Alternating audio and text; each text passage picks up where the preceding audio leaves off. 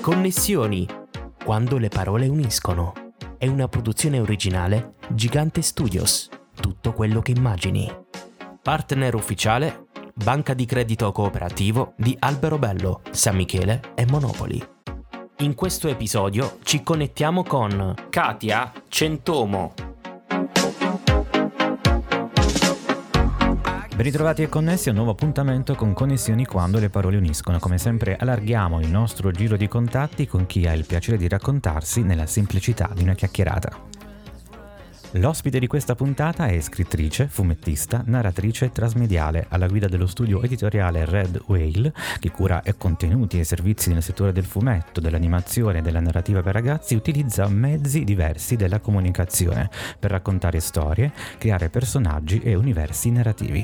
Nell'ultimo periodo si sta dedicando sempre di più alla narrativa in qualità di autrice, premio Romix d'Oro 2023 nel corso della trentesima edizione dell'omonimo festival. Ho il piacere di connettermi con Katia Centomo. Ciao Katia e benvenuta a Connessioni. Ciao, ciao, salve a tutti, sono molto contenta di essere qui con voi. Felici noi di averti come ospite. Allora, come nostra consuetudine, stiamo pronti per partire per un immaginario viaggio nel tempo. La nostra destinazione è la tua infanzia. Che bambina eri e cosa ti ha portata a diventare ciò che sei oggi? Nella bambina che ero c'era già il mio destino e il mio futuro ma non lo sapevo. Inconsapevolmente. Avevo, avevo, c'erano tutti gli elementi per capirlo, per, senso che io ero, io scrivevo, disegnavo, leggevo fumetti, io ho imparato a leggere su Topolino praticamente. Beh sì, classico. Eh, questo è un classico, per cui mia madre a un certo punto non, non mi leggeva più il testo nei balloon e ancora alla scuola materna ho cominciato a leggermeli da sola Beh.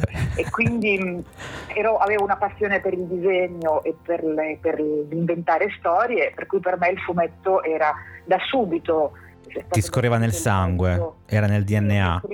Mi esprimevo così, ho trovato delle, dei quaderni della prima elementare dove io avevo già creato una supereroina e, e scrivevo le sue avventure, facevo già il taglio della tavola con le vignette. Le, bellissimo. Eh, era, però non avrei mai immaginato um, anzi questa cosa era un problema a volte perché poi magari mi distraevo a scuola, avevo sempre la testa fra le nuvole, ero sempre impegnata a inventare cose e facevo fatica a concentrarmi sul, sul lavoro no? eh, e non avrei mai immaginato che tutto questo potesse essere un lavoro, al, al limite era un guaio di solito, non, non, un lavoro. Ascolta, c'è stato proprio un episodio scintilla, scatenante, no? motivante che ti ha portato a pensare ho deciso, farò farò la fumettista, mm. sì sì. Eh, io sono arrivata alla, a fare la maturità plastica e ancora non, non avevo assolutamente idea eh, di che cosa avrei fatto nella vita, proprio perché ero sempre presa dalle mie attività creative e non pensavo e non le consideravo una possibile professione, per cui mi scervellavo prover, potrei fare questo e, e, non ero portata per lo studio, mh, mm, non in quel momento, proprio perché facevo fatica perché ero sempre presa da altre, da, dalla, dal della fantasia. Eh, Immagino. Alla fine mi ero iscritta a un'altra, a, seguendo un'altra mia grande passione, mi ero iscritta alla, mh, mm, all'Accademia di Arte Drammatica a Milano, ecco. io stavo in Valle d'Aosta eh, mi stavo preparando per l'esame di ammissione, però c'era ancora qualcosa che non mi quadrava. Ricordo benissimo il momento in cui dicevo questa cosa sì, a me piace tanto, ma ecco, è una scelta di vita in cui io non potrò tanto contare su di me, mm-hmm. ma sugli altri. Eh, nel senso che ho, ho avuto come una, un, uno spiraglio sul futuro e ho detto è un lavoro in cui sei troppo dipendente da tante altre cose che prescindono dalle tue capacità. E, e allora lì ho detto, ma io devo disegnare, devo raccontare. e questo prendo la guida del telefono. E... Quell'elo- quell'enorme librone, no? ricordiamo, sì. di, pieno di numeri e di nomi. Che era, che era, di Milano perché, avevo, eh. perché era, mi era servito per l'accademia e vedo scuola del fumetto, quindi realizzo che esiste una scuola del fumetto, no? Ma se esiste una scuola vuol dire allora quasi quasi come lavoro. e lì certo. è stato proprio, mi sono chiamata telefono, in giro di tre giorni ho trovato l'appartamento, mi sono iscritta, sono andata a Milano e per me quello è stato un cambiamento, di, è stata come un sollievo, una, mm, sono stata fel- la mia vita è cambiata, sono stata felice da quel momento fino a oggi, perché poi ci sono state mille difficoltà, mille, eh, è stata in, tutta in salita la strada, ho, ho, dovuto fare un po' di tutto, però da quel momento in poi ho detto io farò qualunque cosa nel campo del fumetto, del disegno, della, eh, pur che questo sia il mio lavoro e non debba farne un altro. Lì, insomma, leggendo Scuola del Fumetto hai avuto la consapevolezza no, del fatto che potevi eh, riuscire a portare avanti il tuo sogno, no? questo tuo desiderio. Certo. Andiamo un po' avanti nel tempo. Monster Allergy, una delle serie italiane più acclamate degli anni 2000, con migliaia di fan sparsi in tutto il mondo, nata in casa Disney dallo studio eh, Red Whale, Monster Allergy è tornata poi grazie a Tunue nella versione classica deluxe collection, sia poi nelle nuove fantastiche avventure. Cosa rappresenta per te questa intramontabile serie a fumetti e quali sono le origini di questa storia?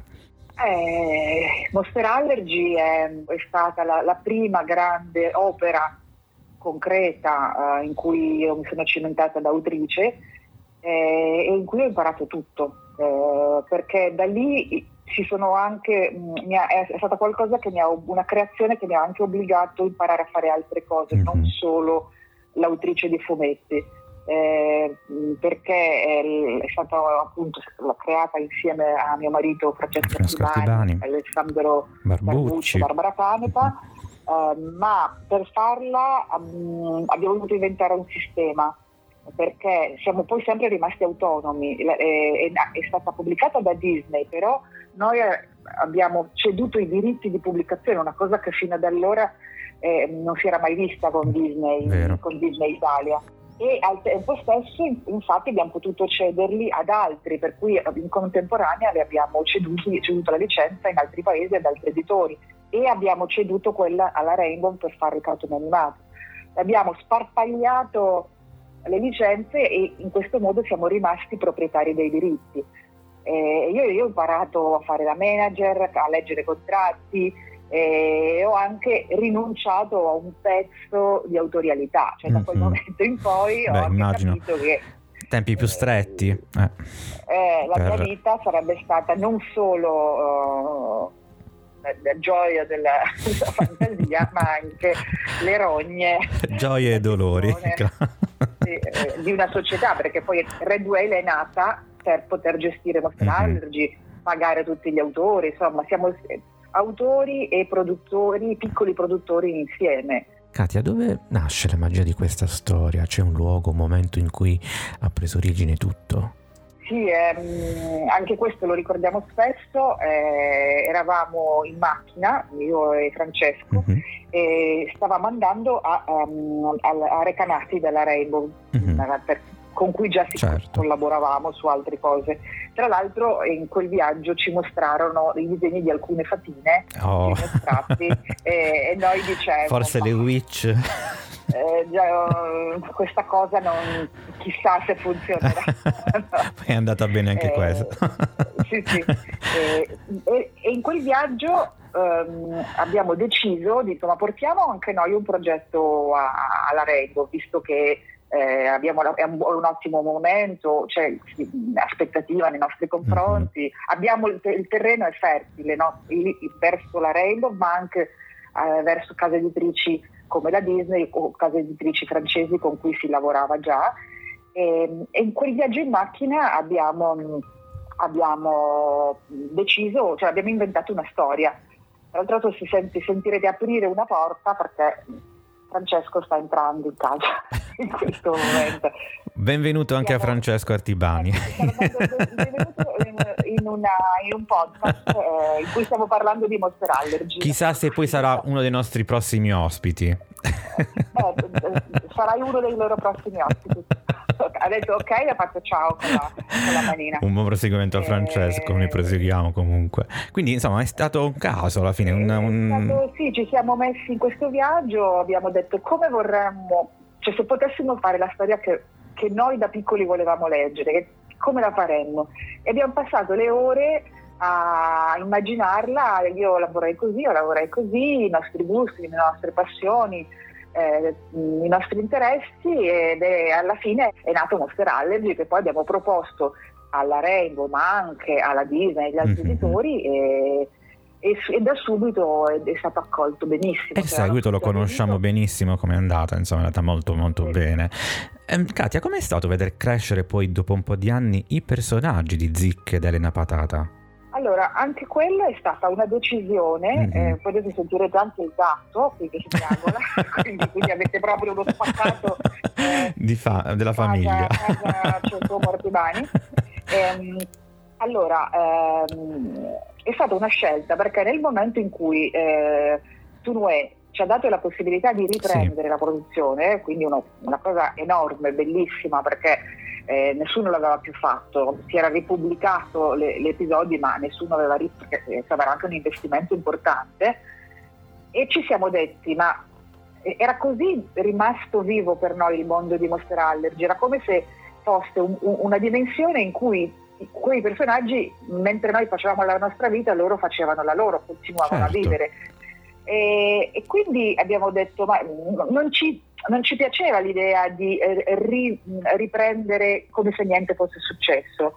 Eh, facciamo passare gli anni che sono passati. Giusto. E, e, e così anche questo diciamo, una scelta mh, controcorrente perché non si dovrebbe modificare, no, si dovrebbe però... modificare personaggi di una serie Ah, li, abbiamo fatti crescere e, e, ritrovare proprio esattamente dieci anni dopo, quindi eh, come nella realtà e per scoprire cosa gli era successo, cosa era accaduto. Beh, poi è stata accolta bene come idea alla fine, sì, eh? sì, cioè non, è stata accolta da tanti fan del, della prima serie, quindi insomma è andata bene come scelta. Katia, eccoci però adesso davanti a un'altra storia. Siamo a Sette Crimini, un progetto editoriale sempre targato Tunue, dove ogni uscita è focalizzata su un reato specifico che viene esemplificato da una storia e poi analizzato con approfondimento giuridico. Come come ti sei trovata a guidare questo percorso tra fiction e legge? Eh, anche questa me la sono cercata. diciamo che io allora sei tu. mi, mi, metto sempre in situazioni che poi si rivelano più complesse di quello che si pensava, però l'idea è nata dalla collaborazione con, con Emanuele Sciarretta, mm-hmm. avvocato, che era già nata eh, sempre nell'ambito della narrazione mm. In un altro contesto. Avevamo sperimentato come eh, il diritto potesse diventare molto interessante se eh, presentato attra- attraverso la narrazione, che potesse essere quella di un romanzo, ma anche del fumetto. Certo. Un, un, tema apparentemente freddo distante, eh, difficile da capire, invece diventa improvvisamente reale, concreto e molto molto interessante. E allora ci siamo detti perché non proviamo addirittura a creare una serie che si basi su questo principio. E da qui appunto è nata l'idea proposta a Tunue, accolta subito, eh, benissimo, quindi anche in questo caso Tunue eh, ha, come dire, si è ha veramente ha già avuto tanta fiducia perché siamo partiti con una collana di sette numeri, quindi ehm, impegno, fatica, costi, poi c'è stato il Covid per cui i tempi sì, di uscita sì. si sono chiaramente stati sono allungati, sì, sì, più lunghi. ma diciamo che eh, funziona molto bene e mi ci trovo molto bene. Come avete selezionato, proprio curato la scelta dei reati, dei singoli reati? Allora, eh, come un po'... Poi, poi tra l'altro ricordiamo, eh, non, non, è proprio per bambini, anzi per ragazzi. No, eh, perché, no infatti, insomma, meglio di... no, per adulti, eh, sì, ragazzi sì. adulti. Sì, sì, eh, ho, Considerati, ho insomma, ecco, certi... No, eh, esatto, sì fatto uno switch, da, è stata anche la prima volta in cui mi sono confrontata con la, il racconto per i grandi. Um, allora, i reati mh, sono quelli che secondo noi rappresentano proprio uh, i, i, i, crimini più, eh, i crimini più eh, i crimini esemplari ecco, eh, rispetto all'animo umano, poi così anche la definizione nella serie. Ricordiamone no? qualcuno, no? abbiamo la truffa, la violenza, l'estorsione, l'associazione delinquere, il rapimento, adesso il rapimento, furto, sì. giusto? e l'ultimo chiaramente è l'omicidio, l'omicidio. anche la serie. Li abbiamo scelti in quanto... Mh, in quanto iconici e, e rappresentativi e i personaggi? I personaggi, allora ogni storia è autoconclusiva certo. e quindi è, è, il, il, crimine in Ma dico, sono un po' ispirati da storie realmente oppure sono no. totalmente... No, no, allora mh, mm, sono io, io, sono una grande fruitrice di true crime, oh, okay. thriller, gialli, chi l'ha visto, quindi è, è imposs- chiaramente sono influenzata Beh, da sì, questa sì, roba. Sì, Però eh, le storie sono assolutamente di pura fiction che porta al paradosso il, il concetto di quel crimine in particolare per, per cercare di, ehm, di, di mostrarlo e esplorarlo al, me- al meglio possibile. C'è, una, c'è, uno di questi episodi che è l'unico che si è ispirato a un, a un fatto reale, un fatto accaduto mm-hmm. a qualcuno di noi, ma abbiamo deciso di non, di non dire qual è. Vabbè, chiaro, ovviamente. Katia, cosa significa per te raccontare una storia e con quali mezzi preferisci comunicare e raccontare per l'appunto? Raccontare una storia alla fine è diventata una necessità. Eh, mm. Da quando ne ho fatto un lavoro ho capito anche che è come una valvola di sfogo perché anche nei momenti più difficili della vita io mi metto a scrivere e sto bene, bene sto meglio eh, ed è una, una, una, necessità di raccontare e condividere delle emozioni con gli altri e più io riesco a farlo più vedo che quello che ho, che sento arriva, che la storia che ho in mente arriva. C'è, c'è un'interazione io... no? poi col pubblico tra l'altro che sì, si deve creare. Certo, mi, mi, sento realizzata, cioè, sento che ho fatto il mio dovere, no? come chi fa il pane, io faccio le storie.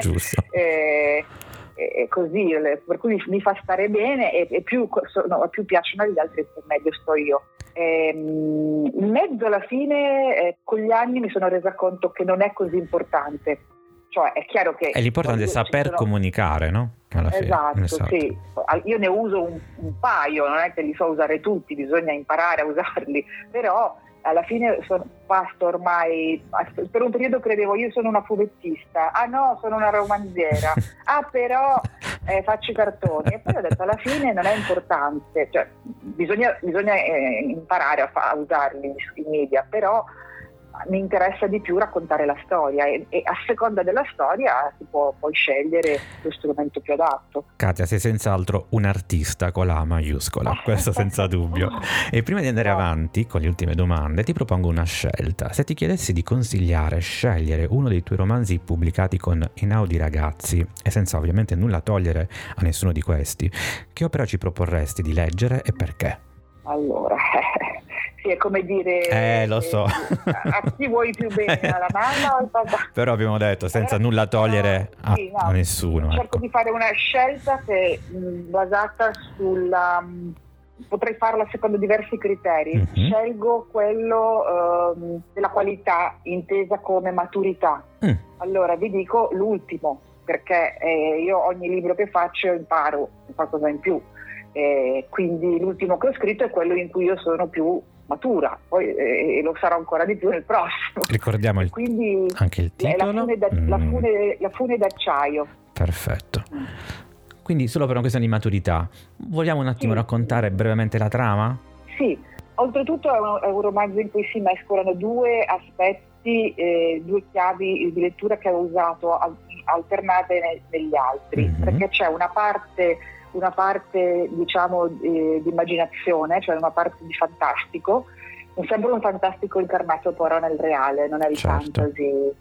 Come sono per esempio i primi due, cioè La strada per Pongan e Tilly Duke, e poi c'è anche invece un, un, un, un fortissimo legame con la, con, con la, storia, o meglio con la mia storia, quella della mia famiglia. E qui non è più fantasia, ma è Beh, anche molto rigoroso certo. nella, nella ricostruzione, per cui questi due aspetti si uniscono perché ehm, praticamente si tratta di un, un, un, la scoperta da parte di, di, di tre ragazzi mm-hmm. che fanno una vacanza in un villaggio eh, delle Alpi, eh, della Valle d'Aosta, che è quindi dove, dove io sono nata, e attraverso un meccanismo magico, tra mm-hmm. virgolette, eh, vengono a, a contatto con una storia una realtà eh, che appartengono al passato, al passato di quel villaggio ora abbandonato, come sono tanti piccoli villaggi valdostani, e che invece solo 50 anni prima era eh, pieno di persone, ricco di vita e, e in cui si, si, verifica anche un fatto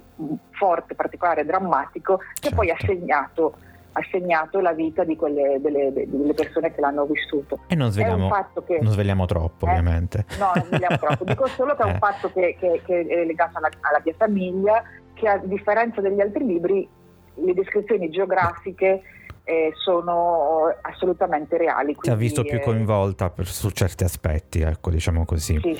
Katia, dopo una serie di incontri, libri e personaggi tra i tanti volti incrociati ad oggi, quali sono state le tue migliori connessioni?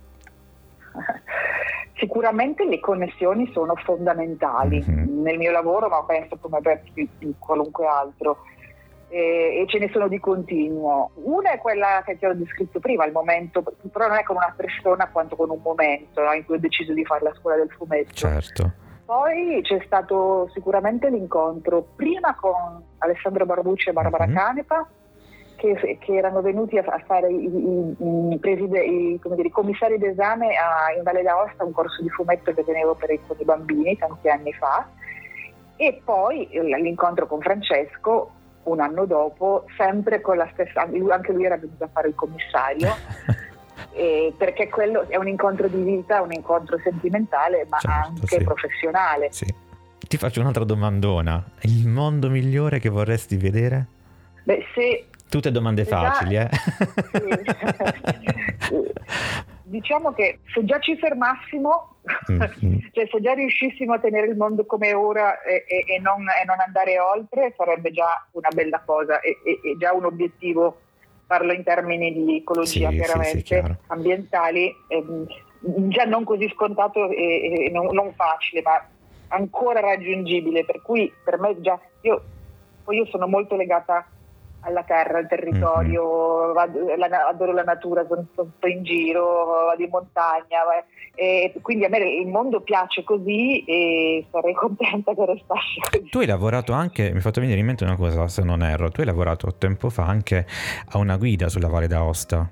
Ah sì, eh, Vero? per um, Newton Copton, mm. eh, 101 cose da fare in Valle d'Aosta. Come ti è arrivata questa proposta? Giusto perché mi è venuta proprio adesso in mente. Allora, Mm, sì, in effetti uno dice perché eh, l'editore sta, non è Valdostano. No, infatti. È, è, come, è stato, in questo caso è stato un agente che, mm-hmm, mi, ha, ah, okay. che mi ha indirizzato. Però ti ha fatto piacere, insomma, no? parlare, di scrivere. Assolutamente, eh, non potevano... Poi lo, ho cercato anche di scriverla in chiave più ironica possibile, mm. per cui era, era, anche una guida ai mm, valdostani questi sconosciuti, no? Quindi, eh, eh, un po' come i finlandesi, cioè, tanti, tanti, italiani non sanno ancora dov'è la Val d'Aosta. ok, bene, molto però, bene. Eh, perlomeno rispetto al Molise si sa che esiste, sì, però... Eh, poi certo. subito dopo... Ricordiamo sempre le bellezze di tutte le nostre regioni italiane, perché ognuna ha tanto da donare e da regalare, ha tanta bellezza che può essere, non aspetta altro che essere visitata. Ascolta Katia, c'è un brano musicale a cui tieni particolarmente che sceglieresti per salutarci?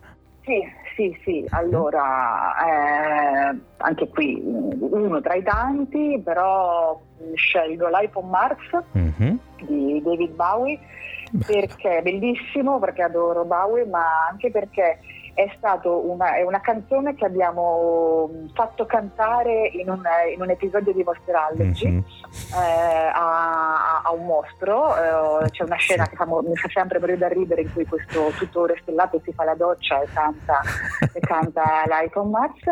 E, mm, mi coinvolge sempre emotivamente perché poi quello era un numero disegnato da Federico Nardo, mm-hmm. eh, che è un, è un disegnatore gigantesco che non c'è più, mm-hmm, eh, che ha disegnato tanti, tanti, episodi di Monster Allergy e, e, quella canzone mi fa sempre pensare a lui, eh, quindi sì. Bello, noi l'ascolteremo anche. molto molto volentieri e poi tra l'altro ti ringrazio per avermi fatto ricordare anche quell'episodio perché sono anch'io un fan di Monster Allergy, quindi ho capito benissimo la scena che hai descritto. Esatto. E siamo giunti, ahimè, alla conclusione della nostra puntata. Grazie Katia per la tua disponibilità e a te e ai nostri ascoltatori, come sempre, auguro buone storie e buone connessioni. Grazie, buone connessioni anche a voi ed era Katia Centuomo, ospite di Connessioni quando le parole uniscono. Vi ricordo il nostro sito ufficiale filippogigante.it, grazie per averci ascoltato. Alla prossima connessione.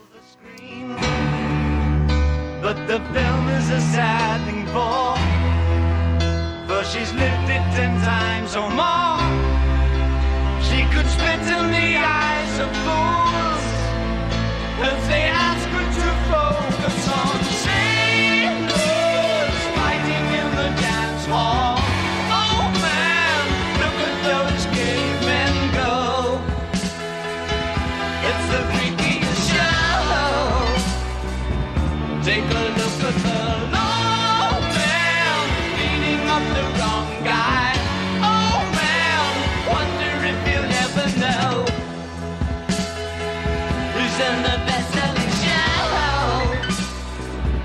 is their life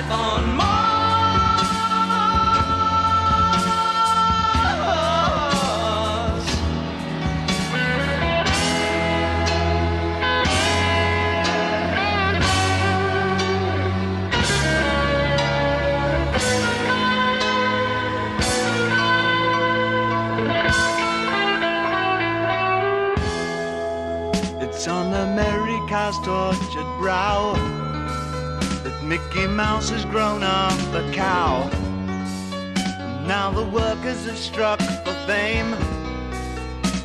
Cause Lennon's on sale again. See the mice in their million hordes. From Ibiza to the Norfolk Broads. Blue Britannia is out of bounds.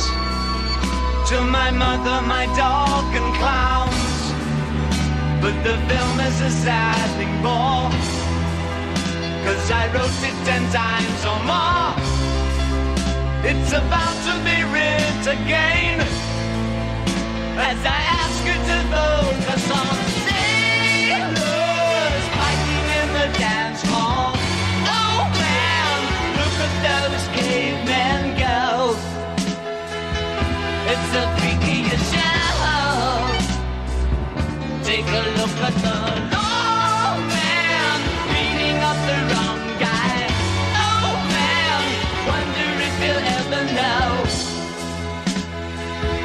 in the best-selling show? Is their life on?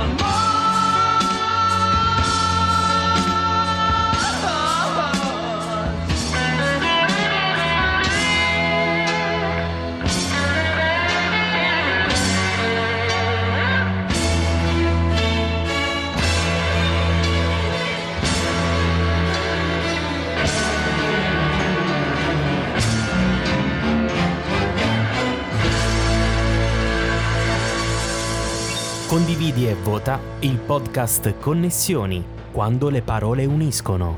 Ascolta il podcast su tutte le piattaforme dedicate